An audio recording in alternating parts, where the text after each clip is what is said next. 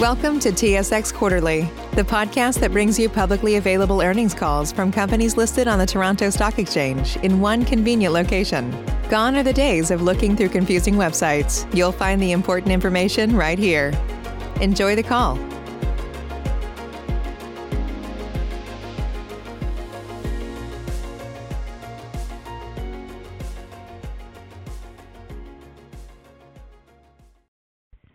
Morning, ladies and gentlemen, and thank you for standing by. Welcome to Crown Capital's Q2 2020 results conference call. Please note that today's call contains forward-looking statements within the meaning of the applicable Canadian securities legislation. Forward-looking statements involve known and unknown risks and uncertainties, as well as other factors that may cause actual financial results, performance, or achievements to be materially different from estimated future results, performance, or achievements expressed or implied by those forward-looking statements.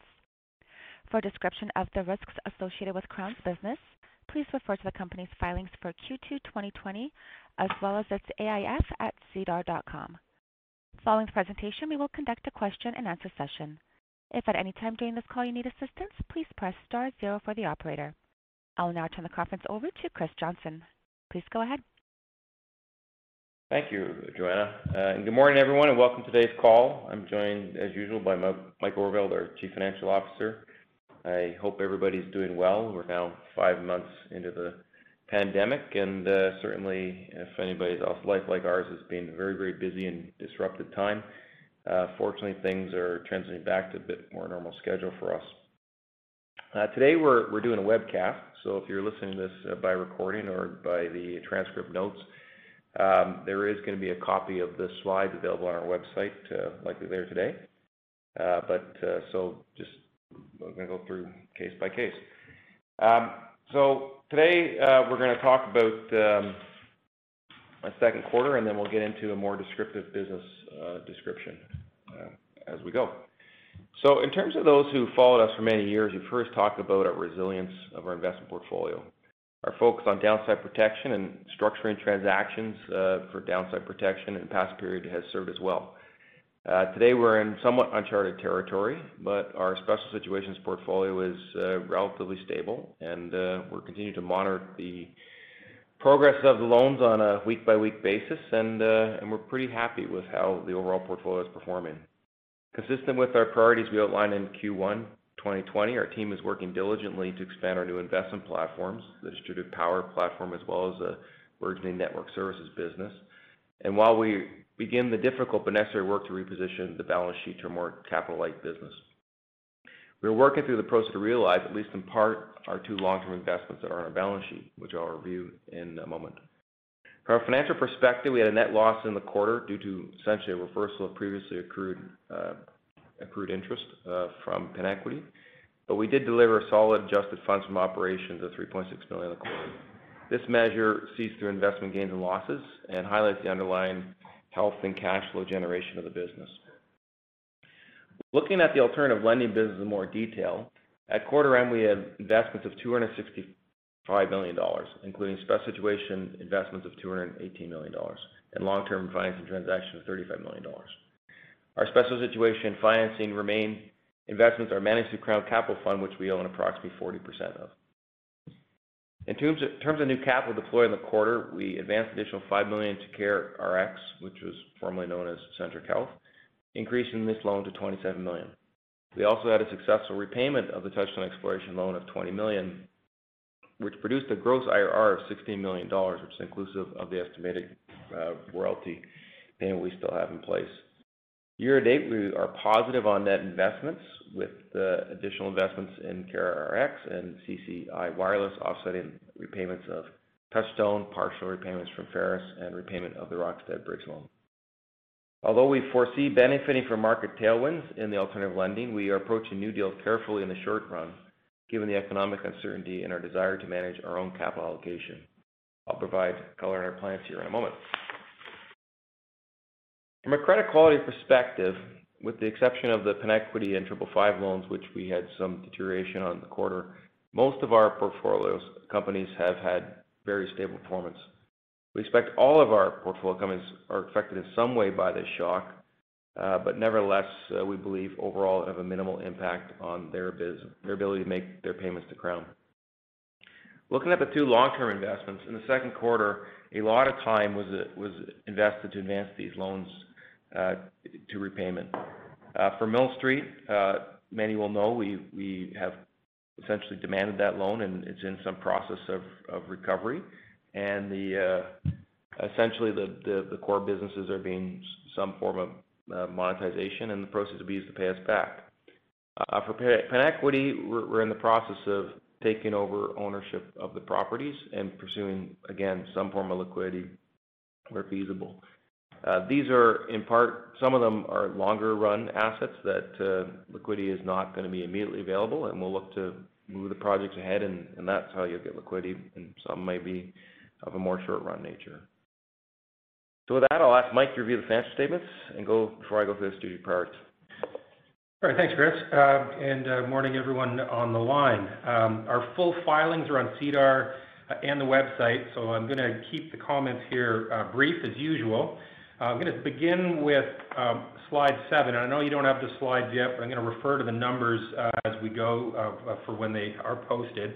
Um, Slide seven just shows the components of our total revenue. I'll start with the revenues, which increased by 21% year-over-year, mainly due to increased interest revenue, plus the addition of the network services business, which is WireIE, Uh, and offset uh, by a slightly lower net gain on investments relative to last year. Kind of just looking through these, interest revenue was 7.2 million. That's up 26% compared with last year. That really reflects the growth of the size of the investment pool in Crown Partners Fund, and it also includes a small but growing contribution from Crown Power Fund of 0.3 million this quarter. A couple of things to note in respect of our interest income in Q2. One is that we did stop accruing for interest on the PenEquity loan at the end of Q1. There's nothing in here in Q2. and We also, in Q2, reclassified 5.7 million dollars of accrued interest uh, on this loan from accounts receivable to the gross carrying value of the loan on the balance sheet. The second thing to note, uh, because we're often asked about um, loans that uh, are uh, on PIK where we're capitalizing the interest. Uh, consistent with Q1, there were two loans, again in Q2, for which regular interest was capitalized to the respective loan balances. There was also an additional loan that was amended, and for which we began to earn some incremental PIK interest, but that's on top of its normal cash coupon interest, which is current, such that our total PIK interest in the quarter did increase, but only slightly. Fees and other income in Q2 were at uh, 0.8 million, uh, same as in the prior year. Uh, in the current quarter, we had transaction fees and other income of 0.5 million that included a repayment fee in relation to the Touchstone repayment. A partial, we had a small fee from the partial repayment of the Ferus loan and fees from another loan that was amended. We also earned an additional fee of 0.1 million on an amortized cost loan that doesn't show up in revenues as it was deferred in the quarter. You'll see that we recorded a net investment gain of 3.4 million in Q2. Just to explain that, uh, broadly speaking, it's comprised of three things. One is a realized gain of 0.9 million from the Touchstone loan repayment. Two, we had an aggregate net unrealized gain of 0.2 million uh, for all of the investments that we carry at uh, fair value, so fairly flattish performance there, to be clear. And The biggest component was 2.3 million dollars of aggregate unrealized gains that we recognized in relation to amendments that we made on two loans carried at amortized cost. I'll note that although we had to recognize these unrealized gains under IFRS 9 uh, when we amended the loans, the carrying value of those two loans are still less than their respective par values, despite the write-ups here.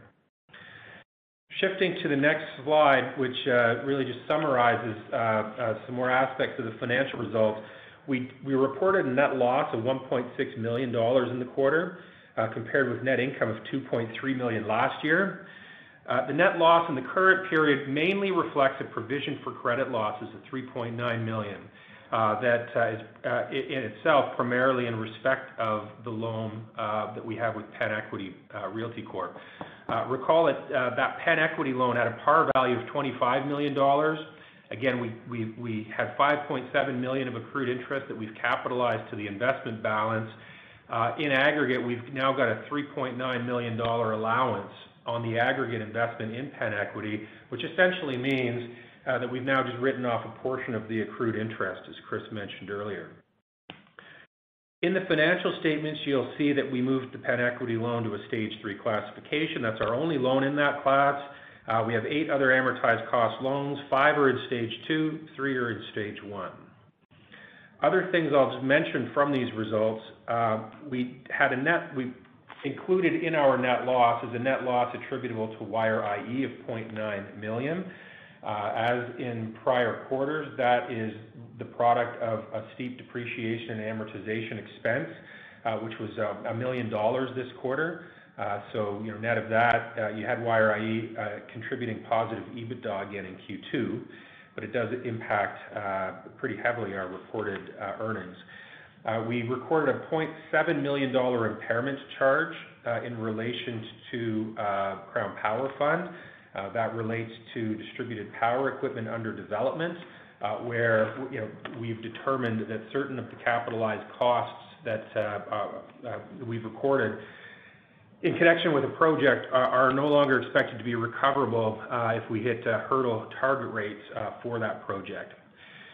Uh, as Chris uh, referenced, the adjusted funds from operations uh, showed a nice increase this quarter, 3.6 million. That's 0.38 per basic share, compared to 2 million or 0.21 per share in Q2 of last year. Year to date, the AFFO was 7.8 million, more than double the prior year. The next slide is slide nine. Um, here's just a summary of assets, equity, and equity per share, Um, and how it's been trending. Uh, total assets increased from about 300 million at year-end up to about 325 million this quarter. Uh, to due mainly to new loan advances at Crown Partners Fund, uh, which were partially offset by the early repayments um, in the quarter, Touchstone in particular.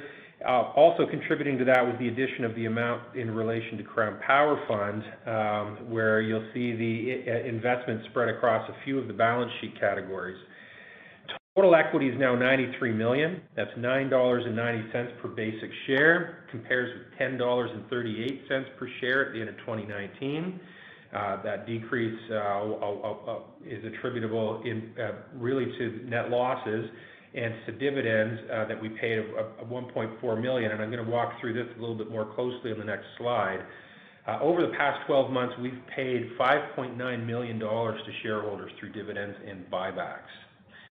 Uh, as it relates to buybacks, we acquired and canceled approximately 39,000 shares in the second quarter through the NCIB.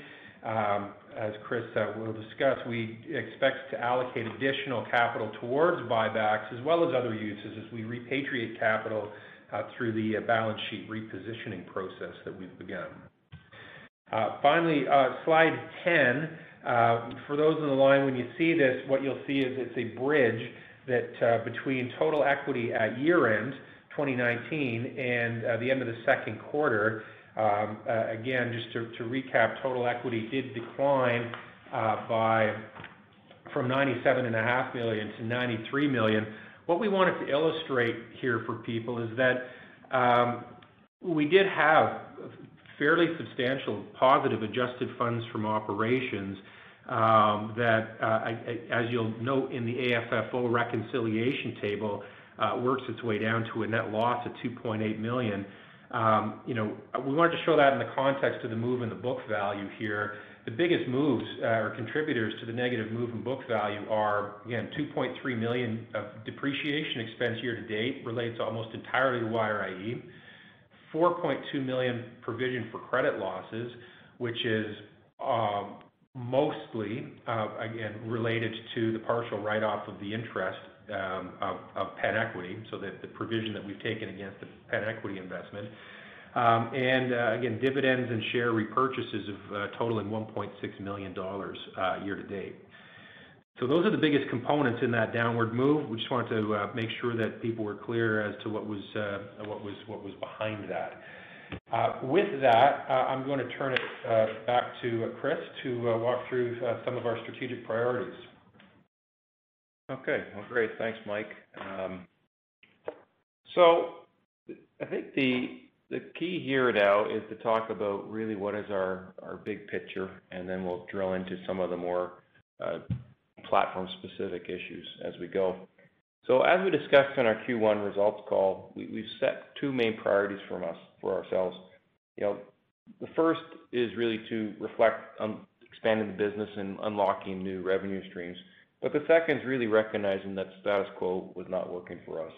Crown has traded a persistent discount to underlying net asset value for the last five years, and we recognize we need a different path forward. So really, our first priority is to expand and diversify the platform. We see numerous market opportunities, um, both in the lending business, where we've Uh, historically generated our revenue, but also in new lines of business. These new lines of business are prioritizing recurring revenue businesses. So our power business, the telecom business fit into that. And finally, we were looking for things that generate non-investment earnings. This really means businesses that generate revenue and profit that doesn't require a balance sheet uh, to get there. And that's again represented by both the power and telecom platforms we're developing. Uh, but second, the difficult and challenging work of repositioning the balance sheet. To execute this and be highly profitable, we need to move more of a capital-light model. We need to source, seed, and structure new business lines, and we also need to improve our overall capital efficiency. So while this path will create some short-term issues, including some uneven earnings, through the execution of the strategy, our belief is we'll emerge as a much more diversified platform with a larger market opportunity. Earnings per share is the most powerful way to measure shareholder returns, and we believe these will change, will better position us for growth in earnings per share over the next 12 to 24 months. So as you look at the business today, we have three investment platforms: corporate finance, distributed power, and network services. And each of these we offer, we believe, offers significant upside in terms of both AUM growth and earnings per share. In this presentation, we have highlighted multiple revenue streams and targeted investment for each strategy. From a capital perspective, our focus is to leverage third-party capital and grow assets and fees. We also expect to capture upside from our ownership interest in the operating businesses over time. In terms of our three-year uh, targets, we're aiming for 500 million dollars of assets to be deployed in corporate finance, which is higher than we've talked about in the past, and that really reflects the market condition we're seeing unfold before us now. And again, similarly, half a billion dollars in terms of distributed power. It's still fairly early to put a specific target on network services. Um, I'd say it's gonna be a very large fund. I think that we target market opportunity still being a 1 billion dollars, just to try and say exactly what's gonna be developed in the next three years. It's a little too early to talk about that. So in terms of our transition to capital-light model, uh, we're looking to reduce the ownership in the lending assets to overall 25 million dollars.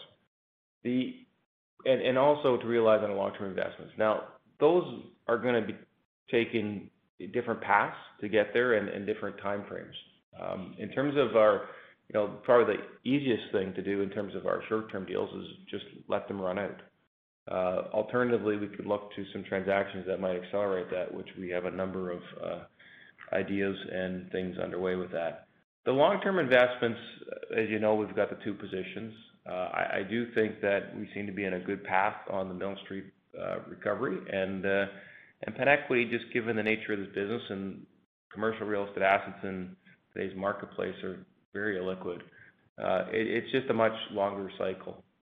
Now, in terms of the properties, we'll end up with three properties, and each has its own unique uh, market position, uh, and they're not all gonna be, you know, done exactly at the same time. So we're likely to see some liquidity um, as we move those projects forward before we ultimately see a full recovery. And then the funds will be used uh, for strategic investments. I think you'll see us make, some additional, directions on these recurring revenue platform businesses uh, we're working on. Uh, but we're also gonna look to additional share buybacks and deleveraging.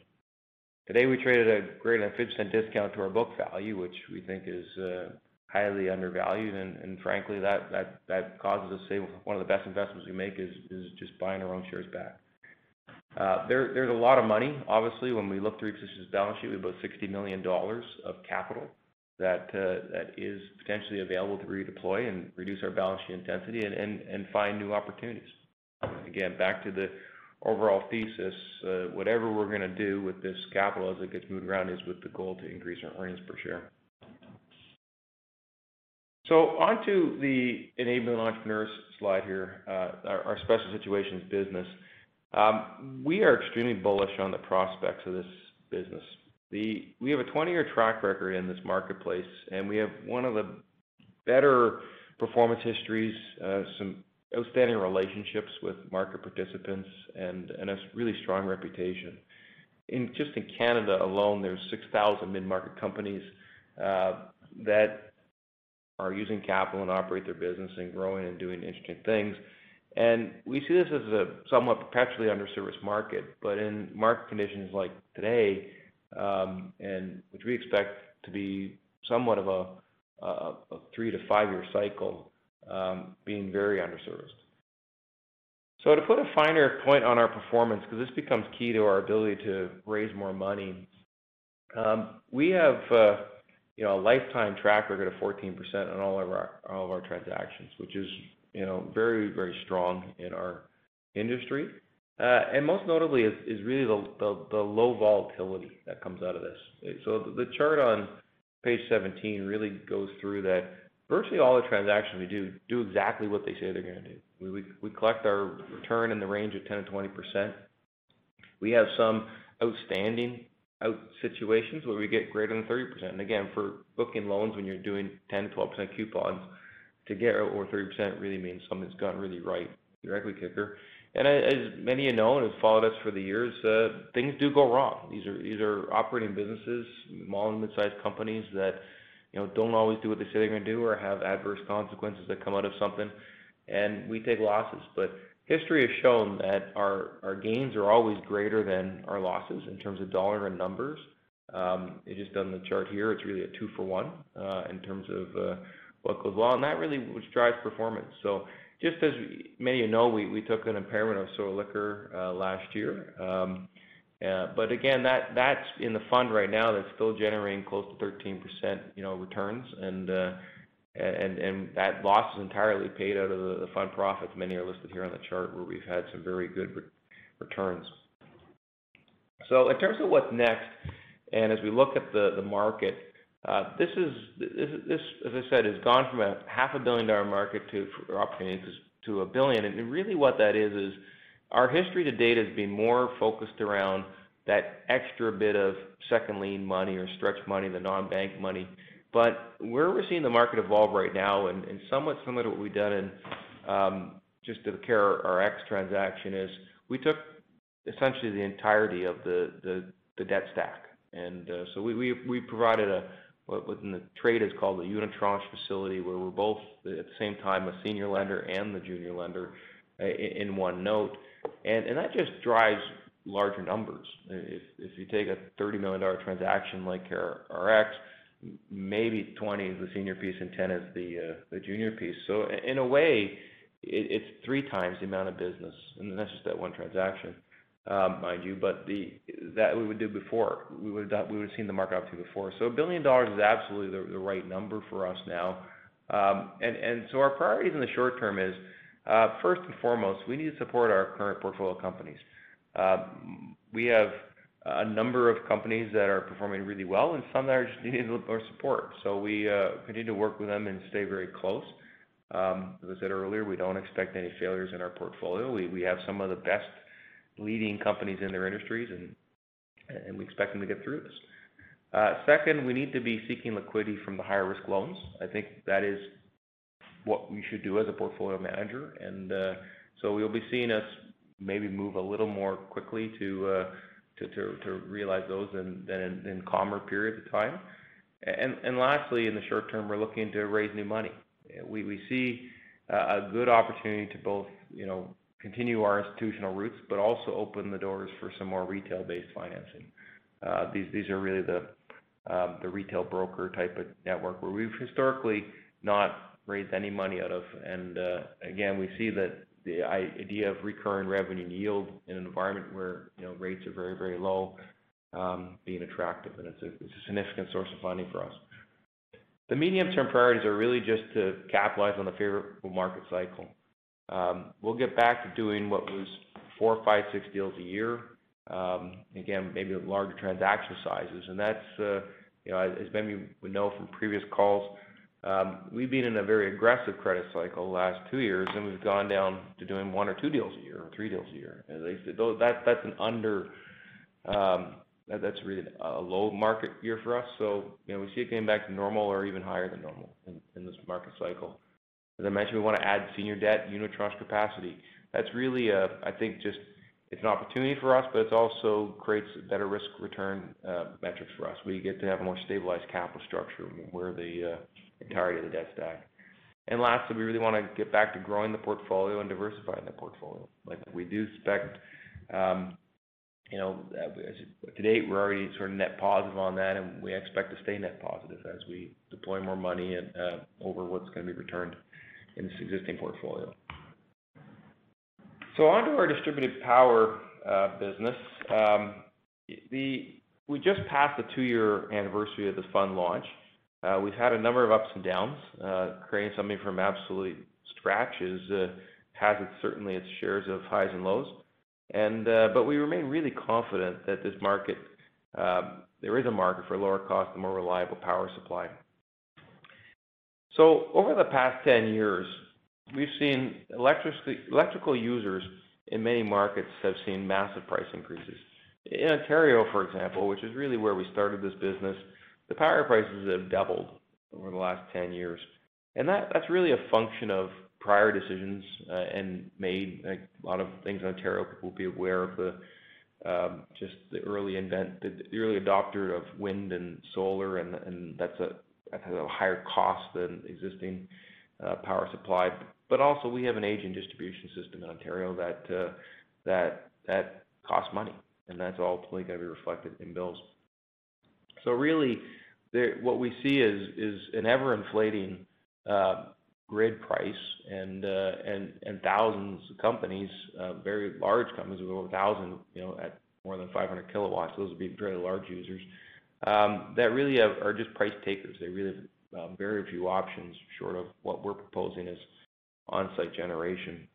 Similarly, we see an opportunity in Alberta, where the market's going through a phasing out of the coal plants, which is in the market, the lowest cost of the uh, power supply, and it's being replaced by wind, solar, and natural gas. and and, And that's most of our projects are targeting uh, the conversion of natural gas and electricity on an on-site basis.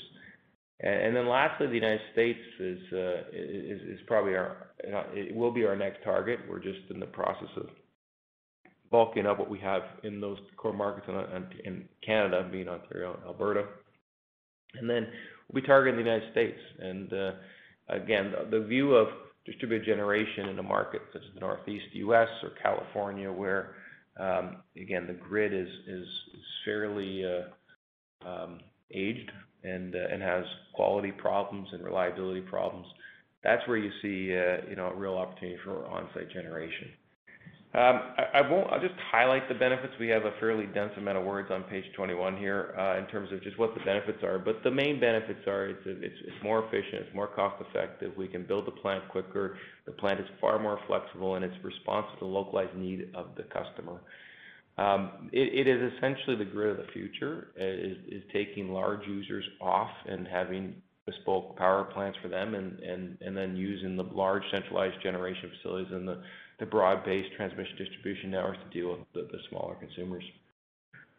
So in terms of what we're trying to do, um, what we're we're working on is partnering with developers.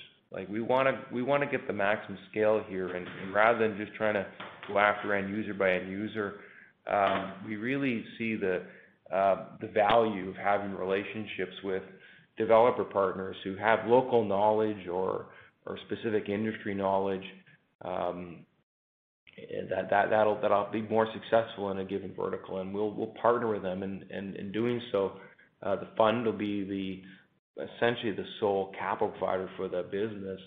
Uh, but but between Crown and the fund, we will establish a minimum of 50% ownership interest in each operating partner. Projects themselves are to a diversified group of end customers. Uh, we're creating very long-term cash flows through 10 to 20-year power purchase agreements. We have a pipe we have a pipeline of growing. The pipeline grew about 70 million in the last quarter, as just a variety of different industries and, you know, ranging from multi-residential properties and industrial properties and municipal buildings. Uh and we're really seeing accelerated growth through 2020.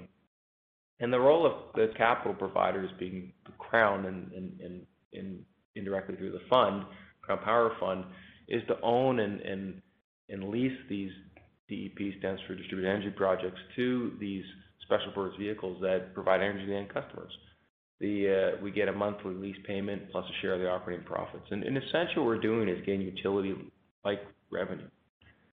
So today we have seven developer partners. We intend to add more. Uh, there's 12 projects, uh, more than 12 projects are, you know, in the process of being developed or live. These could anywhere between six months and over 12 months to get developed, depending on what you're doing. Uh, the pipeline's growing, and we have 60 million dollars committed capital right now. So in terms of what this means to us, the, uh, like, I'm just kind of work on the EBITDA part of the slide. but the We've estimated for about 250 million dollars of assets, which is. We wanted to stop there because that's essentially what we have in the pipeline and what's already sort of deployed, being deployed. It's about a 5 million dollar EBITDA contribution. And it's just important to compare that to. And that's that's after our cost of managing it. And that it's important to compare that to what 250 million dollars of lending assets look like. And when I would say the, probably the best case scenario is we generate maybe 50 basis points of of margin off of that or 100 if things were outstanding fees. But you know, we really. It's a much bigger needle mover for shareholders as we develop this business. And and secondly, it's more recurring. That the you know, I I've obviously spent my career in building special situations lending business, but uh, you know, you need to regenerate that business every two to three years, whereas everything we're doing in this power business is still gonna be here in two to three years and likely 10 or 20 years even. So it becomes a much more aggregation model than just the uh, than the lending business on its own. So in terms of what's next, we talk about a billion-dollar market opportunity here. And uh, again, I can probably, you know, tell you one of the verticals in in even a couple jurisdictions could be a 1 billion dollars on its own. Um, so it's it's it's a it's a it's it's a much bigger number than that. It's just again, we're somewhat early in the development of this thing, and it's early in the industry development of this thing. And so in the short term, our priorities are really just to add more projects. Uh, we need to keep processing deals.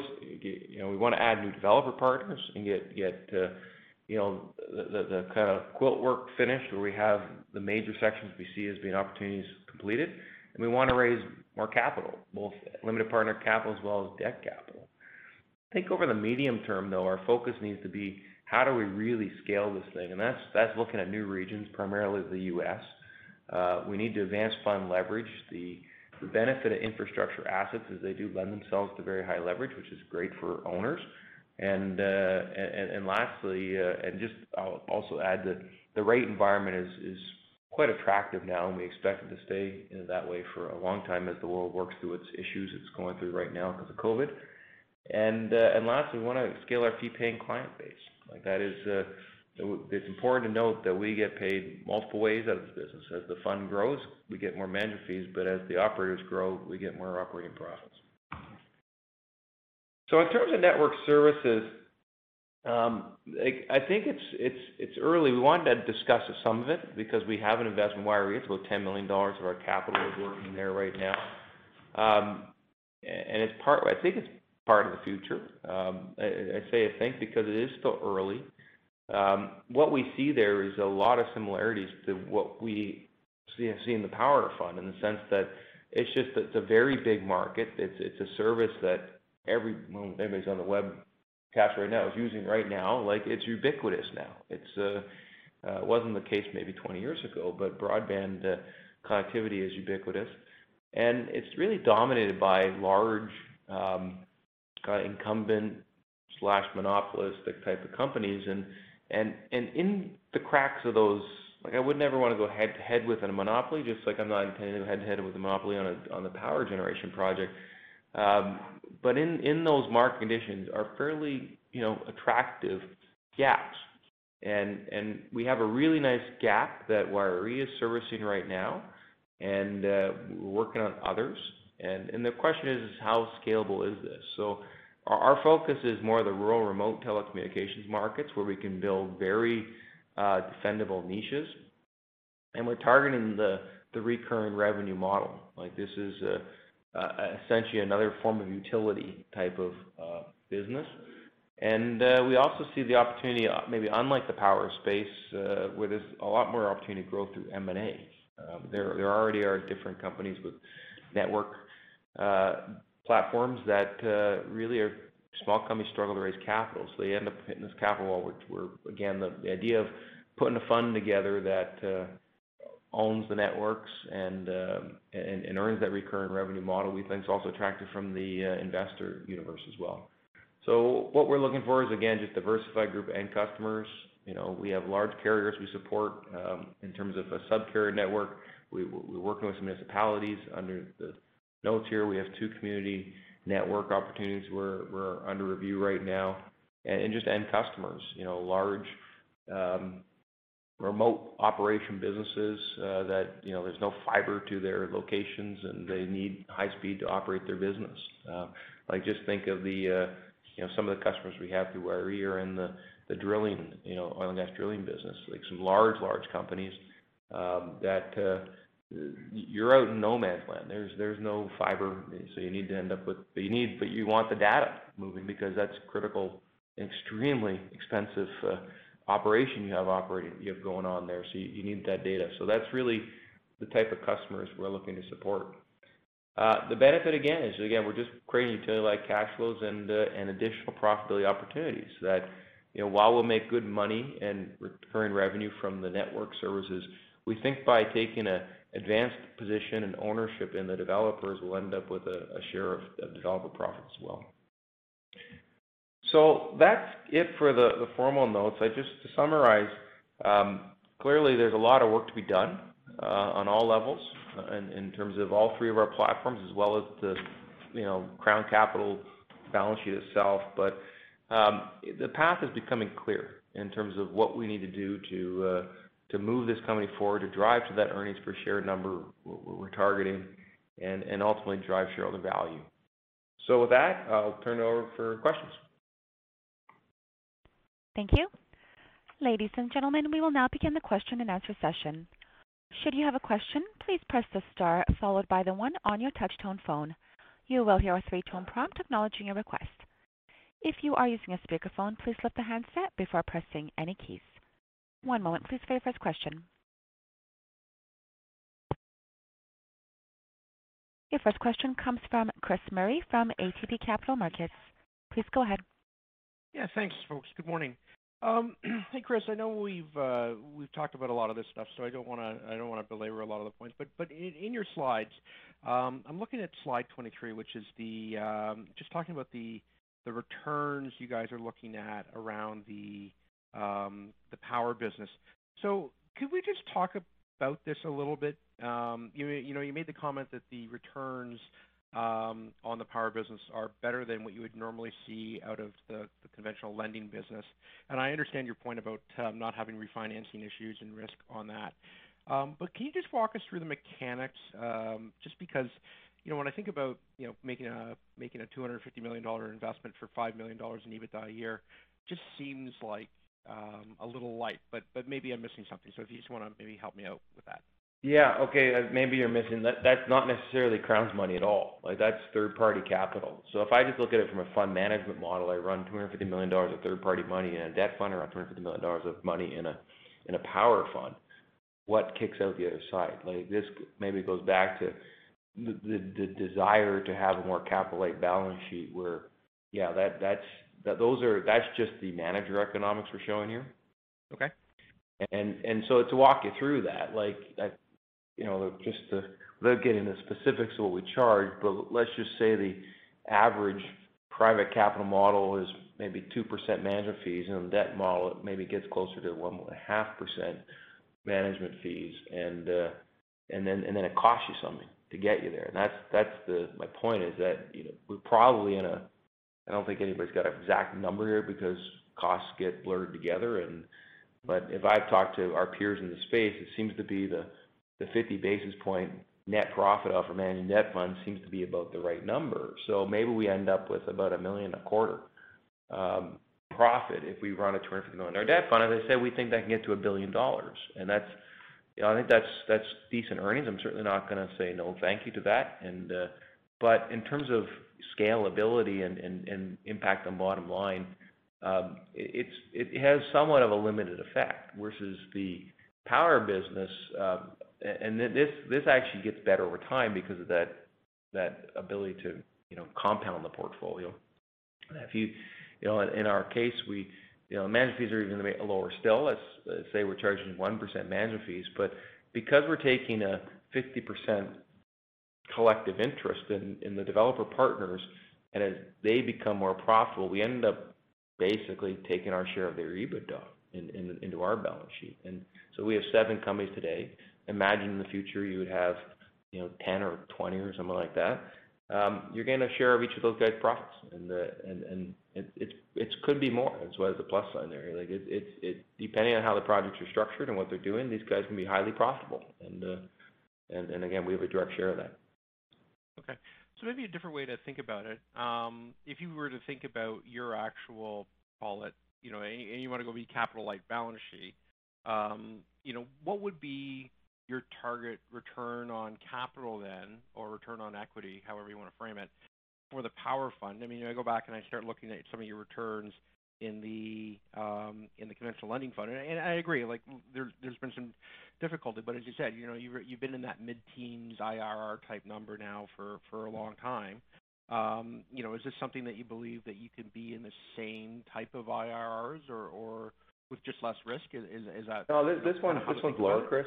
Yeah, no, the power space, it's it's on a net return basis to our investors, we're targeting something, you know, in the high single digits, low double digits. It really depends on, you know, leverage we deploy, and uh, again, the fund owns a share of the developed profits and how much of that rolling through. But uh, that's more than sufficient, you know, risk return uh, for both the institutional and the retail markets we're targeting right now. Nobody is saying that we've talked to says those returns are not high enough. Um, so, like, and on the broadband side, depends what you're doing. Like, it's like we have a range of opportunities, like in some some of our contracts are supporting Government of Canada users and have major carrier counterparties. And if you were to sort of pass through the risk there, you're probably at, like, a, you know, cost of capital of 100 basis points. And and we're earning a lot more than that. I won't get into the very specifics of that one, but it's uh like... So that one, if I could even put a five handle on that, you'd say, "Geez, that's really attractive risk return spectrum," depending on who's who's who's assessing that risk. So it's um, like the returns of these, we're moving more in these utility type categories. They're gonna be lower than. Uh, and even I should say that our return expectations for the next generation of fund we're working on right now is gonna be lower than our past, only because we're blurring a bit more senior debt into it. And again, like, but I've yet to find an investor, either institutional or retail, that doesn't feel that high single digits or low double digits for recurring revenue yield-based product is not enough. Okay. Um, and then just, you know, kind of thinking about the mechanics, maybe more near term. Um, I think you made the comment that you're gonna start seeing... I mean, it's been a, been a call it, the last maybe couple years or since you've launched the fund, of investing in it and doing the development. Um, how do we think about either revenues or earnings um, layering into your earnings as we move through this year? Well, so again, we got the, let's just go business by business. Like, the as the assets get working, um, two things are happening. Like, we have used some investment today, like, it's just... And again, the difference between maybe our past model and the one we're moving towards is just we're gonna have a whole lot less money tied into that. Like, the uh the the goal is to be, you know, capped at about 25 million dollars as opposed to start at 25 million. And so We're we're gonna get our revenue off of that, like, just like our clients are getting the revenue off of that. Uh, and and but then you know, we get management fees that start accumulating off of that. So the uh, you know, given the issues we had as we worked through, I think everybody knows the project, Um, uh, one of our early developers we had some issues with and ultimately had to take over some projects. And you know, it was really a workout year. It's 'cause small, we had, these were dominant projects. We waived management fees last year on the power fund. It wasn't a big number either way 'cause there wasn't a lot of assets working. Um, but you know, we're starting to management fees this year, uh, and as that fund grows, we'll earn more. The real torque, though, comes from as these developers get their projects moving and working and producing revenue, um, they have two things. They have development fees they earn, but they also earn uh, uh, basically the spread. So like, you know, there's a cost of funds through the fund uh, that that is that's fixed. And then, you know, however they price their deals is their net profit. So they end up and you know becoming more profitable as that recurs. You know, as you add more projects, you just add more layering on of earnings to the business and again, more development fees. So sometimes, like, some of them are gonna be profitable this year, some will be profitable next year. In the course of the next two, three, four years, uh, we're expecting them all to be profitable and some significantly profitable. And again, that just rolls. There's no need for them to hold cash or their profits, so those are distributed up through the owners. And again, that's ultimately. That's but one of the core parts of Crown's strategy is to take a direct ownership interest in in, in the type of things we we invest in, where we can get a lot more return for shareholders out of. Okay, great. Um, next question, just, you know, and I'll be careful about how we can, how much we can talk about this, but um, can you walk us through kind of some of the moving parts on um, both the PenEquity and the Mill Street uh, loans? It sounds like you've got collateral in terms of the real estate on the one loan, and now it's a matter of just selling that or maybe operating it for a while until you sell it. Um, and then maybe just some other details on how you think that the Mill Street process unwinds. And you you were kind of maybe indeterminate on timing of of getting those. So any any clarity would be appreciated. Like, yeah, they're they're, they're active files, and there's confidential information I need to preserve. And uh we don't really wanna get into the exact details, but I'll I'll try and answer your question as best I can.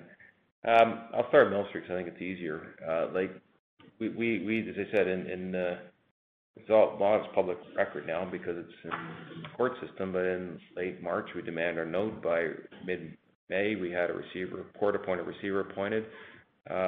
It's a business that owns other businesses, and uh, they're in the process of seeking liquidity on a number of them. Uh, you know, some of those processes are well advanced, and when they're advanced, the money will be directed back to paying our loans.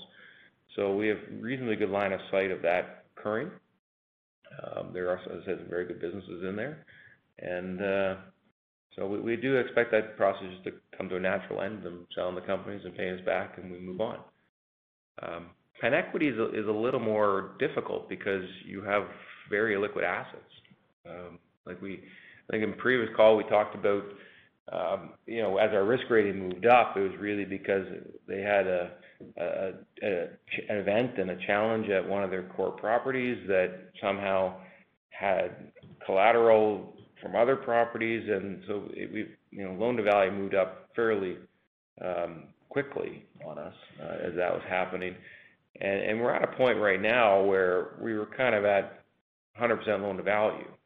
And when we get there, we don't really wanna just be a lender at that time. We start feeling that if we're 100% loan-to-value, we essentially are the owner, and we may as well have the ownership economics. And so we are in the process of working with the management group, who we think is a very good, strong management team. It's just these are um, somewhat events beyond their control that we've gotten here. Like, the you know, the retail world is shifting very quickly. And uh, um, so that that's something they're dealing with. And what does the future retail site look like is somewhat unknown. And and so what we're end up with is I said, there's three projects that are at various stages of completion. You know, one is is, is very near to complete, and One is very early in the process, where it's mapped out and moving forward. And and uh, I think if you tried to, you know, force those type of assets in the market today, they'd essentially go no bid and or no bid or stink bid. Either way, we don't feel that it's the right thing for us to to sort of just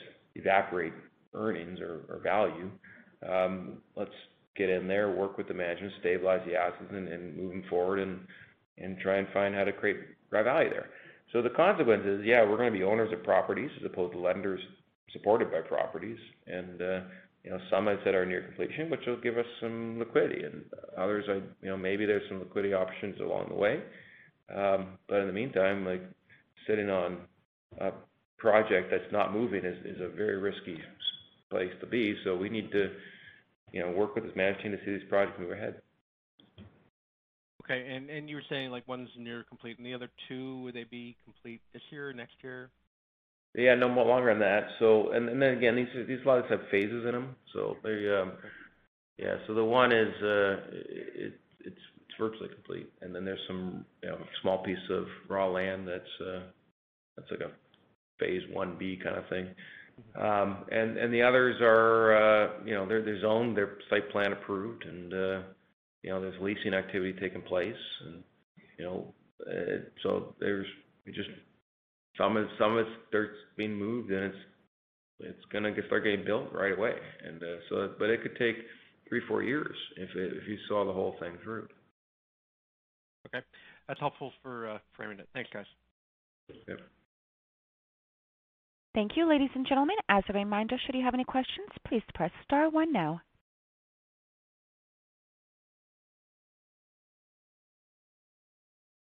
Your next question comes from Trevor Reynolds at Acumen Capital. Please go ahead. Hey, guys.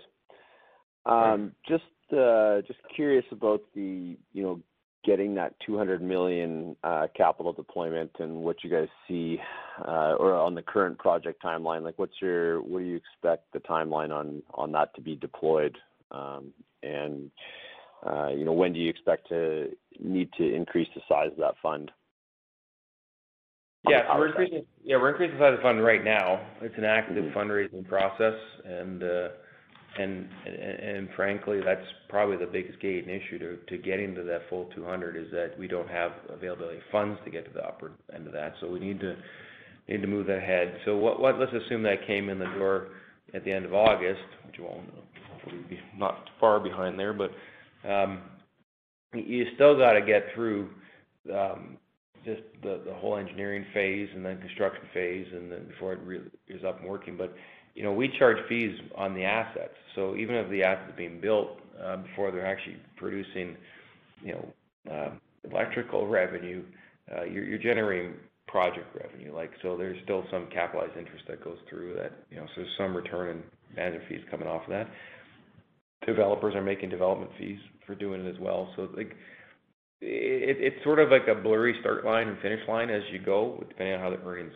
But I, if the money became available right now, I would say we have it all locked up and more or less operating by the end of next year. Got it. Thanks. And then, um, just kinda, you know, the the, the state in terms of decreasing your your position in the, the other fund from that 39% to the targeted 20%. Uh, how does that look in terms of timing in your eyes? Um, that's a tough one. Um, like, it's tough for a couple reasons. Like, for starters, the last four months have been anything but normal in terms of financial markets. Um, nobody's really been doing anything. And and even the secondary funds out there, there's been a lot of just sort of wait and see kind of mentality. Um, secondly is just a couple names in our portfolio, um, but just people would wanna see some resolution on. And uh so that's happening at the same time. So, really the goal wasn't to go out there and get that done in one quarter. It's like we gotta deal with this in terms of what's in the portfolio and then wait for market conditions to open up. Um, as I said earlier, it's a stable portfolio. We actually went in with a couple sort of yellow lights and red lights in the portfolio, and those are the ones we spend most time with. They're performing far better than we would've thought they would through this. and uh, in fact, performing in some cases outright very well. Um, so like that, that, is a good portfolio of assets. It's going to deliver um, a good overall return for the limited partners. So there are certain buyers for that, and uh, so we need to we need to give some thought to that. And uh, and there's also so we're actively in the market for a new debt fund. Is it is it increasing this current one, or is it uh, is it just launching our fifth fund? That's still you know somewhat undecided, and uh, and but there's a couple options you have in either strategies to reduce Crown's interest. Um, you know, for example, if you launch the fifth fund, you could maybe potentially transfer some assets from Fund Four over in Fund Five, and uh, that would then free a bunch of capital there as well, negating the need to sell the portfolio down because we've more or less got the cash out that way. So, and then there's other repayments. As, we've got Touchstone back, and if others come back, um, again, there's our capital's coming back. Like so, it's not like we need to back down to zero right away. So there's a lot of moving pieces, and uh, our goal was really in the fall. Um, we're hoping by the fall the economy's being put back to work, and we can see just the true effects of what's happened by the whole work stoppages. Um, and uh, and at that point in time, then the financial markets start to move again, and then we can you know have productive conversations with with with prospective investors on that. Great, thanks. Um, yeah, I think that uh, that covers me off for now. Thanks, guys. Okay, thank you. Thank you. There are no further questions. You may proceed. Okay. Well, certainly appreciate everybody's uh, participation. As I mentioned before, those who maybe didn't catch it, the slide deck we were referring to is gonna be on our website, uh, hopefully later today. Uh, as always, we're available for one-on-one discussions with any investors, so just reach out and we're happy to chat. Thank you. Thank you. Ladies and gentlemen, this concludes today's conference call. We thank you for participating, and we ask that you please disconnect your lines.